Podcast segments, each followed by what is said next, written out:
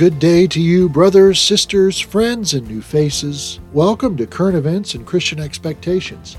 And today we're going to talk about the cancel culture and our free will, and what does the Bible have to say about it. In this podcast, we'll discuss our free will and freedom of speech and where Scripture speaks about it.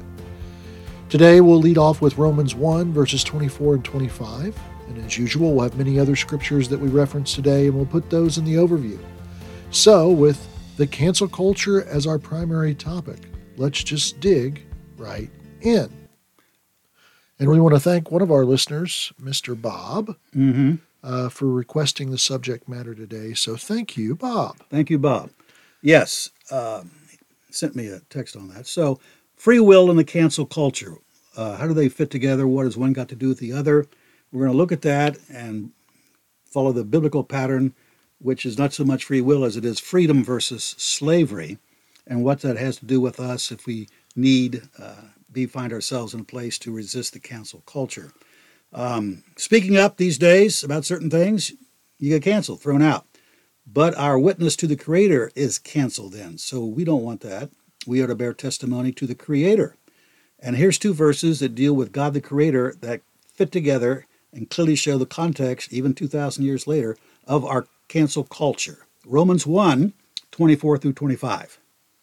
Therefore, God gave them up in the lusts of their hearts to impurity, to the dishonoring of their bodies among themselves, because they exchanged the truth about God for a lie, and worship and serve the Creator rather than the Creator, who is blessed forever. Amen. Right, the Creator who is blessed forever. And in Romans 1, in those verses, that's the section that deals with the origin of homosexuality, which we have discussed previously. The idea that we who bear witness to our Creator, and of course, obviously we bear witness to Jesus, our Redeemer, but as we will see, it's just important now as it was then to bear witness to our Creator because sometimes we will suffer because of our Creator, which means it's because of our witness to Him that we suffer. Listen to what Peter says in 1 Peter 4 19. Therefore, let those who suffer according to God's will entrust their souls to a faithful Creator while doing good. There you go. Those who suffer according to God's will, which means those who follow God's word, those who, when they have the opportunity, make it known. And they must trust themselves first and foremost to a faithful Creator because 2,000 years ago, in the culture of Peter and the early Christians, testifying that there was one God who created us all, and etc., and that there's a morality to be had from that, was not always popular, and they suffered for it. They would have been canceled. They would have been canceled Yeah. the hard way, Yeah. as we know. What is a Christian expectation? Freedom comes from speaking out, and speaking out brings freedom. These are the great truths we got to hang on to. We affirm Genesis 1 and 2 as to the genders God created, just two. And when we have the opportunity, we hope in a good way, but uh, sometimes it does get, uh, the debates get intense, but nonetheless, it must be done. Bear that good witness. It is no coincidence that in Genesis chapter 1 and 2, naming reality, what Adam does with the animals, and then he's he goes and names the woman. He Yeah, cannot name what doesn't stuff. exist, and so then he he knows by intuition uh, that she came out of him. That's a reality that he names. That is inseparable from the two genders. Those things hang together. Certainly, we should see the importance of that in Genesis. That when the naming of reality is being expressed, it first is expressed by saying there's a man and there's a woman, and the two correspond to one another. The narrative these days is to use a false witness to describe reality. For example, the vocabulary word pro choice. That's false because it's not pro choice, it's pro death. Transgender, a term that means nothing, it means a guy who says now he's a woman. Note that always these people are usually on the same side of denying reality. In the last 20 years, the speed of how things have changed is amazing. So, since we're inventing words, I got one. I got a new vocab. What's that? vocab vertigo. it's What's what's that? words. Words are being made so fast it makes makes you dizzy. It's chaos. Ah, but again, yeah. as we said last time, having chaos is part of the plan, as well as then in that chaos, getting us to use their vocabulary words in the belief that when you repeat something often enough, it picks up a reality of its own, Yeah. and people just take it for granted. Here's a new one that I came across I'd never seen before, but it it goes back to our last podcast of um, the man who now says he's a woman by the name of Lia Thomas, who's the swimmer breaking all those records at Penn State. It's called dead naming. An NBC reporter got after a lot of other journalists who were saying uh, Lia Thomas, who was known as Will Thomas when he swam for the other people, well, you can't name him Will. That's dead naming. That's gone. It's over.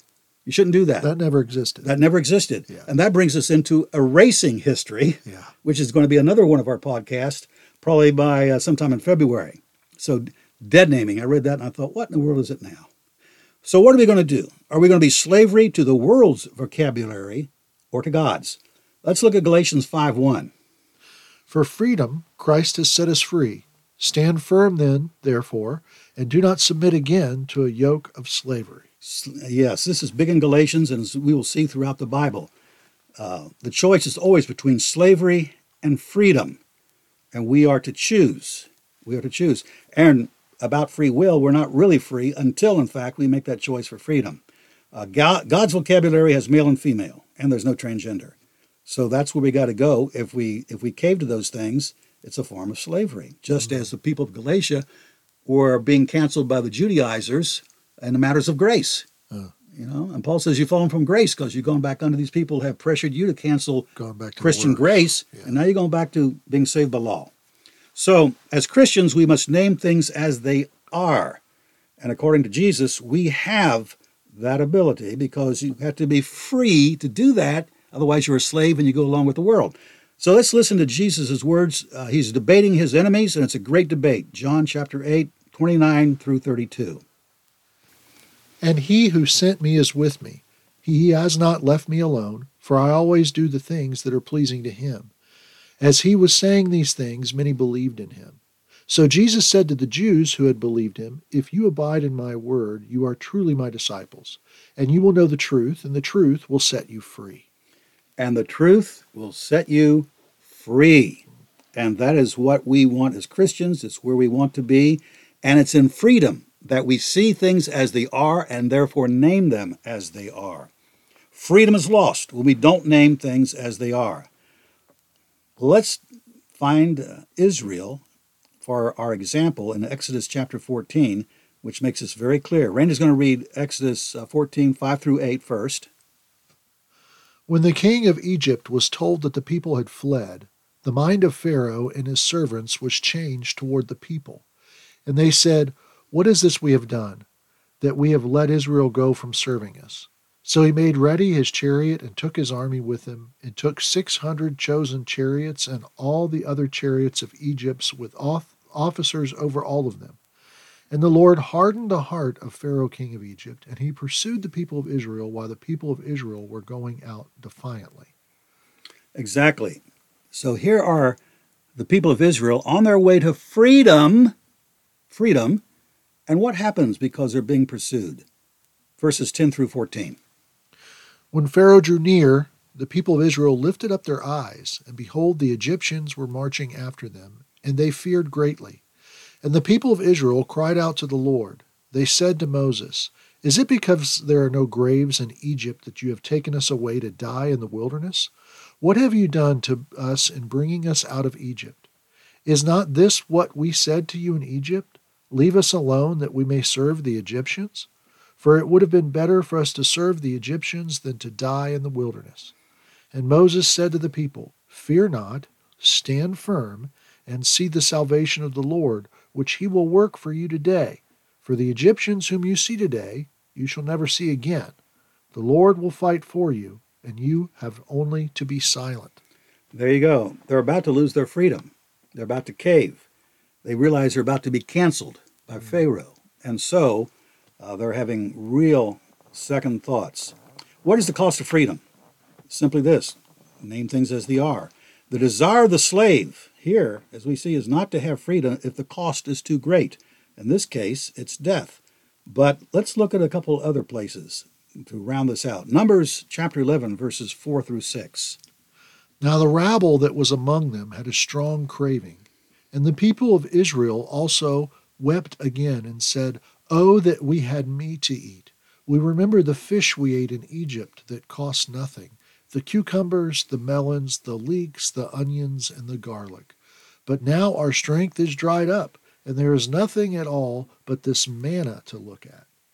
I, I don't think I liked cucumbers. Yeah. as much as- I'm sorry. Well, some people don't like leeks either. But here we have naming their past slavery as something, uh, romanticizing it, Yeah. romanticizing the past as if it was, well, we had a pretty good, come to think of it. Yeah. You know, freedom is something that can be an awesome responsibility, but we need to grab it and run with it. Listen to what they said originally back in Exodus 2:23.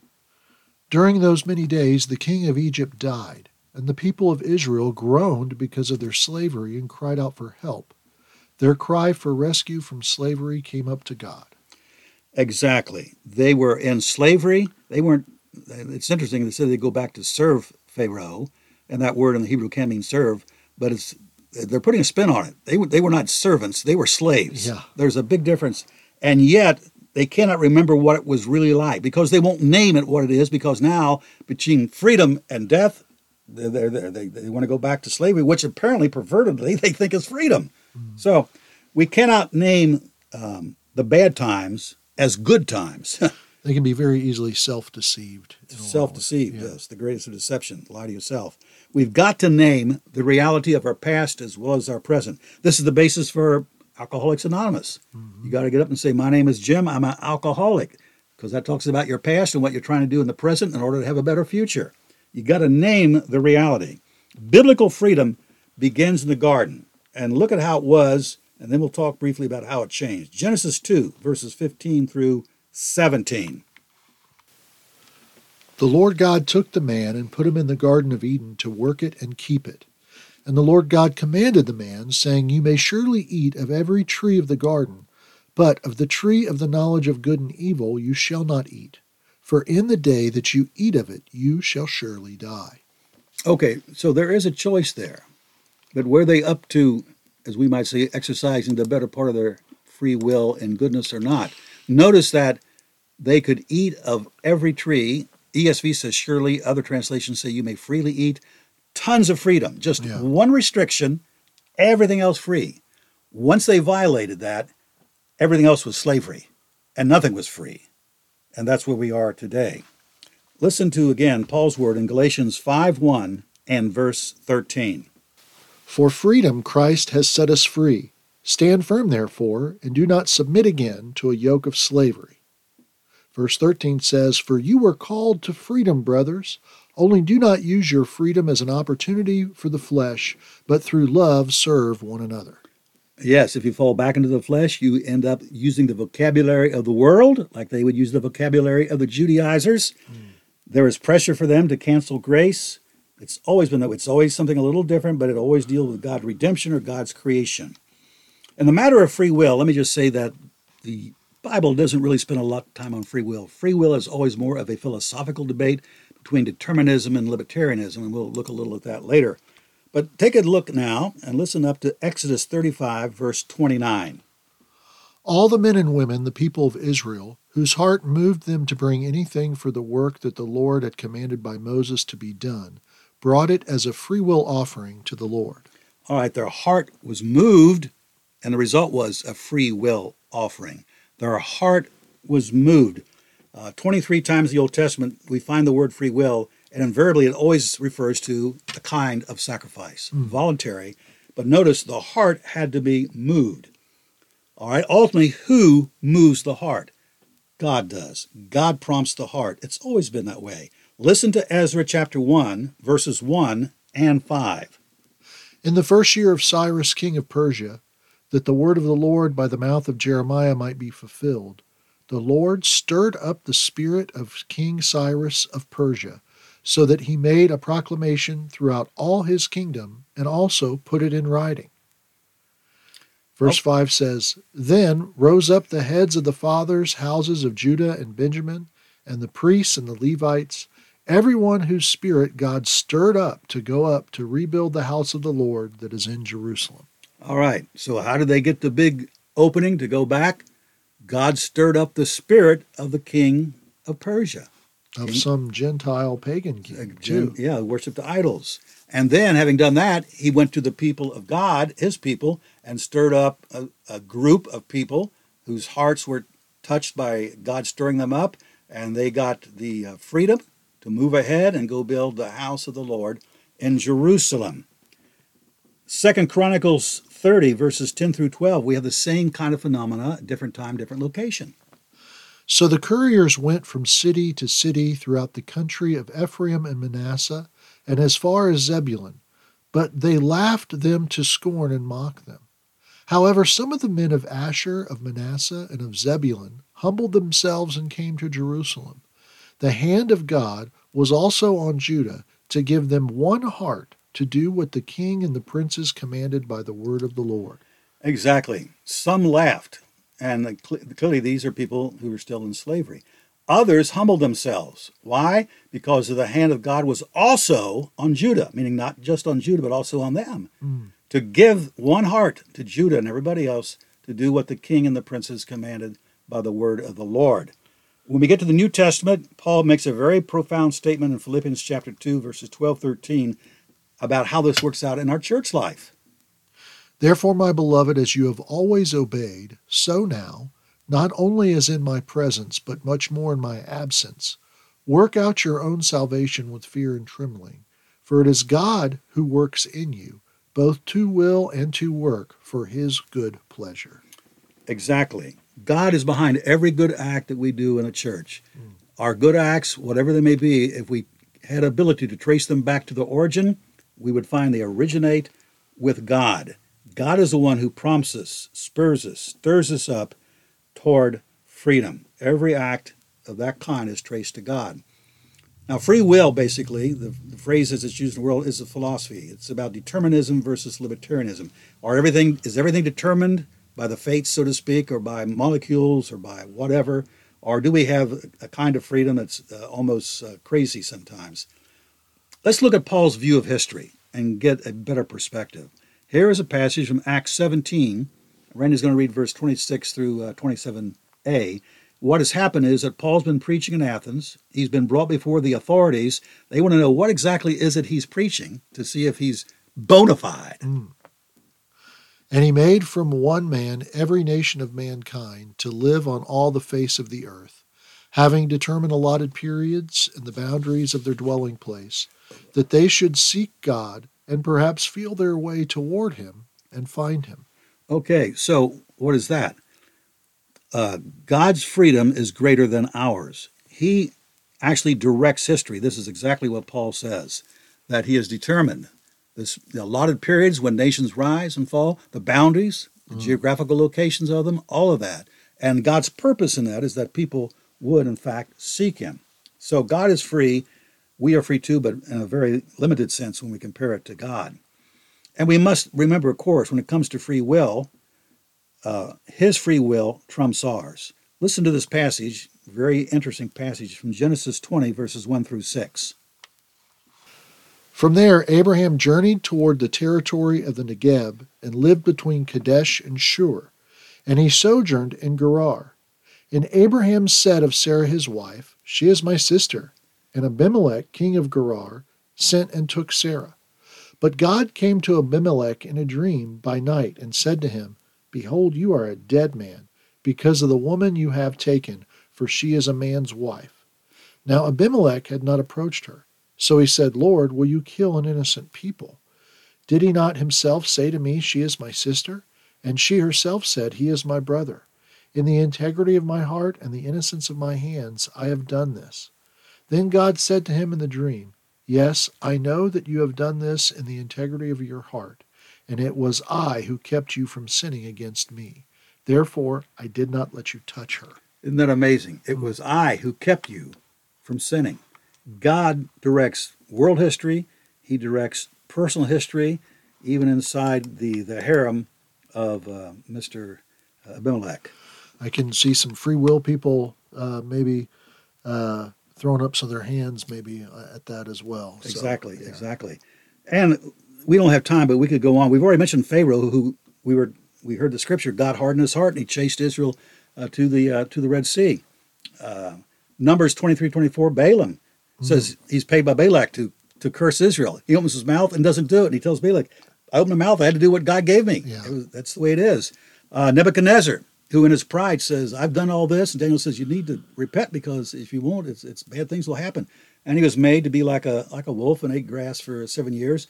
And then he lifted his eyes to heaven, came to his senses, and praised God. Yeah. Um, God can do what he wants with people. In Acts chapter 9, a fellow named Saul was on his way to Tarsus. I mean, excuse me, on his way to Damascus and uh, got struck down by Jesus with a blind light. He was blind in the dirt and the dust. And Jesus, without even saying so much as, I'm sorry, says, Get up. You've got an appointment in the city. Yeah. There's a man going to talk to you. Let's li- listen to 2 Peter uh, chapter 1, verse 20 and 21 to understand how this applies, this what we're talking about, God's impulse in people to do things and follow them through. This is about how, among other things, the Word of God came to be written. 2 Peter 1, 20 and 21. This is from the New uh, Inner uh, English translation. Above all, you do well if you recognize this. No prophecy of Scripture ever comes about by the prophet's own imagination, for no prophecy was ever born of human impulse. Rather, men, carried along by the Holy Spirit, spoke from God. Yes. Now, we're going to see in a moment what, this has to do with cancel culture and uh, our response to it. But here's my best explanation of these things. Back in the 1970s, I was reading a book. I'd just come across this fellow named C.S. Lewis.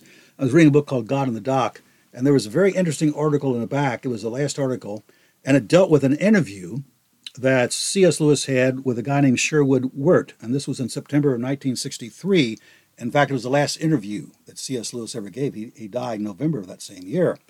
And for those who don't know, Decision Magazine is where the interview uh, appeared.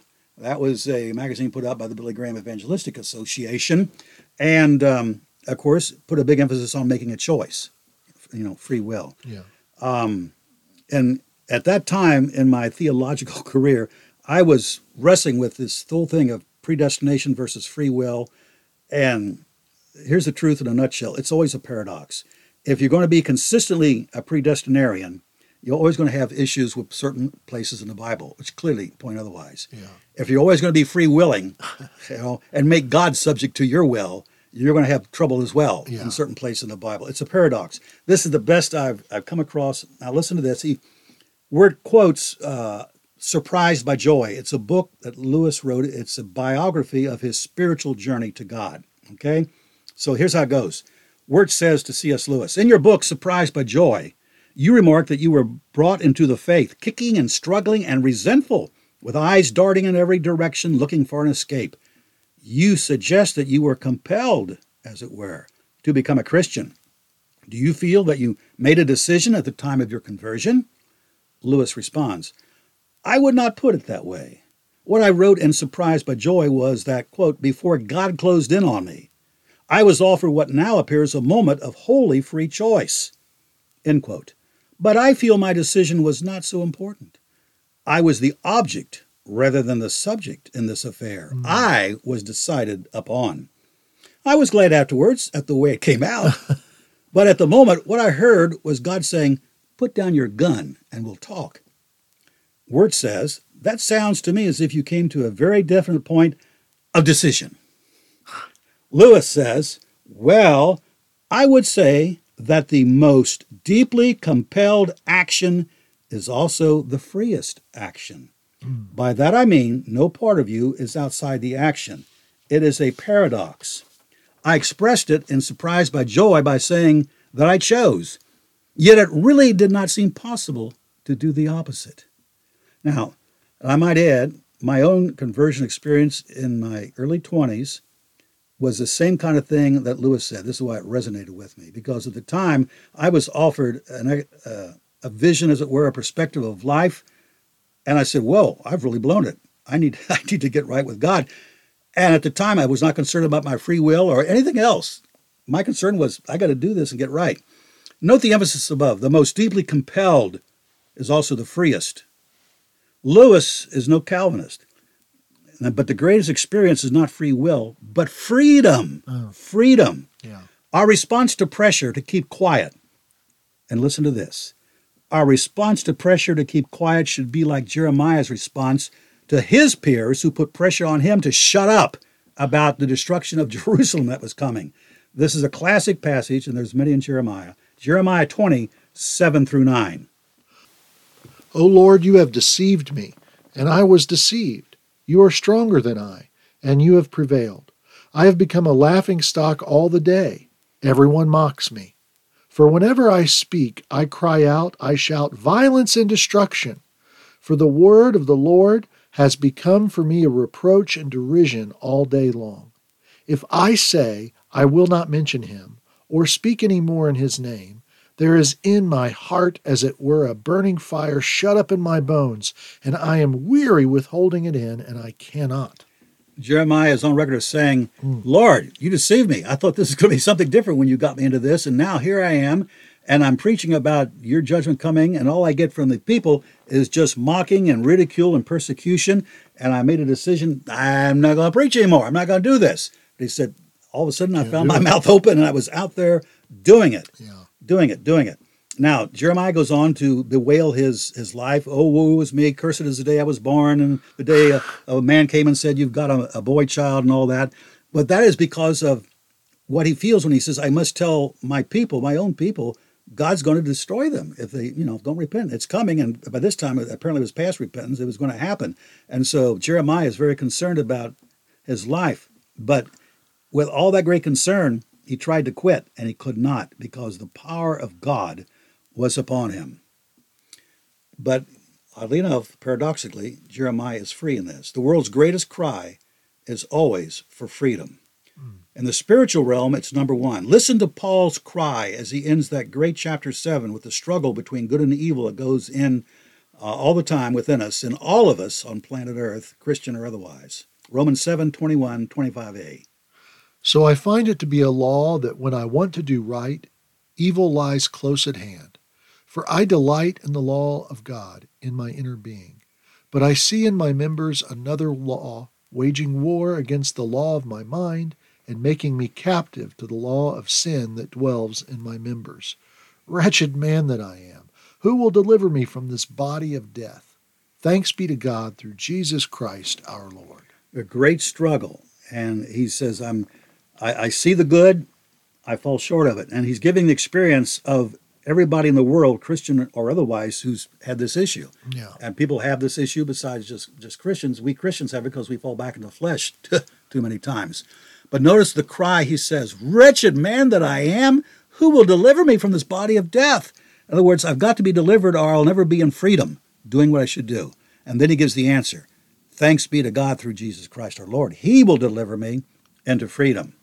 So, how do we gain this freedom to speak despite the cost that may come and learn from the example of Israel and transcend what they did? We need to be delivered from fear. In 2 Timothy chapter 1 verses 3 through 7, Paul has a great word of advice for his protege Timothy, who was prone to fear apparently. I thank God whom I serve, as did my ancestors, with a clear conscience, as I remember you constantly in my prayers night and day. As I remember your tears, I long to see you, that I may be filled with joy. I am reminded of your sincere faith, a faith that dwelt first in your grandmother Lois and in your mother Eunice, and now, I am sure, dwells in you as well. For this reason, I remind you to fan into flame the gift of God which is in you through the laying on of my hands. For God gave us a spirit of not of fear, but of power and of love and of self control. God gave us a spirit, the Holy Spirit, not of fear, but of power. And people today want the power, and there is freedom in power, but it's got to come from God, and we got to receive it in humility, and love, and of course, self control. So, that is what we need. We need a spirit of power, freedom from fear, of love, and self control. Uh, one of the great quote that I remember from the film Braveheart some years back Braveheart is getting ready with his men to face the King of England on the big field of battle, and he's riding his horse up and down the line where his men have formed up, and he gives them one last charge, and he goes through them, and he says, They may take away our lives, but they'll never take our freedom. Freedom is greater than death. Believe it or not, the motto of New Hampshire, way up there in good old um, Democrat land, New Hampshire. Live free or die. Mm. Live free or die. Okay. I had an experience years ago which showed me the, the need. Yes, there is such a thing as free will, depending on how we explain it. But what is so much more important is that we are in the freedom of Jesus, and that's greater, as we will see, than our will. I hope we're seeing already. And if we don't, the opposite is not a bad choice but free will, it's slavery. Mm. And we're not with God. When I was teaching a class, it was from First John, and if you're familiar with First John, he has a lot of things in there. If you have the seed within you, you will not sin. He who has it and does not sin. And so I was discussing that, and I said, ultimately, I said, won't it be great in the age to come, in the world to come, when we won't have to worry about these problems of free will? We will be totally free, totally free. And I had some people in the class who just objected to that and said, no, no, we got to have free will because that's what it means to be human. I'm, and I said, you want free, you, you're wanting in glory to come, the world to come, the ability to still choose wrong? Is that what you're telling me to sin? Well, you got to have free will. No, no, no, no, no. What makes us human is not free will. It's when we're really free is when we're human. We're made in the image of God, and God is so free, he never chooses poorly. never happens. So we need a come to Jesus moment that God will provide us with courage, the freedom to name things as they are, and wisdom as to the timing. I don't think we just need to all of a sudden rise up in the middle of a, of a meeting and Right. start start proclaiming things. You've got to have a context. When, when you say it matters. Yeah, what? Yeah. So here is a good proverb, twenty-five verses eleven and twelve, to help us in that. A word fitly spoken is like apples of gold in a setting of silver, like a gold ring or an ornament of gold in a wise reprover to a listening ear. A word fitly spoken is like apples of gold in a silver setting. And then the second part, uh, gold ring or an ornament of gold, is a wise reprover to a listening ear, meaning that when the time is apt and we speak out, yes, we will get opposition, but there'll be those who will hear it. Yeah. There will be those who will hear it. So, what to do? Well, we can pray for this kind of compellingness within us, generated by the Spirit of God. We can pray for it. And you say, Well, I don't feel anything. That doesn't matter. Here's another great quote from C.S. Lewis The prayers offered in the state of dryness are those which please Him best. Oh, man. And if you've ever had a dry period in prayer and thought, What's the point? I feel nothing. I'm not spiritual. Yeah. Remember these words from Mr. Lewis Wow. That God appreciates those prayers most because we are traveling in a wilderness trying to get to where the water is. Yeah. Yeah. Um, so, seeking conviction, how to become compelled. And when I compelled, I don't mean you, you lose control of yourself because already seen if we have the spirit of power, we have self control. But we, our opponents are certainly compelled in what they're doing. So we need to be people who have this divine, wonderful compulsion. How do we do that? Here is something I came across years ago uh, doing Bible study early one morning in the classroom before the kids showed up where I was teaching. Psalm 119, verses 17 and 18, and then, well, we've got one more, but first verses 17 and 18 from Psalm 119. Deal bountifully with your servant, that I may live and keep your word. Open my eyes, that I may behold wondrous things out of your law. There you go. Open my eyes that I may behold wondrous things out of your law. And the law there, the way it's used in that means everything that God basically has written down. Mm. It's uh, the word Torah means instruction and in other contexts as well. Teach me, Lord, your word.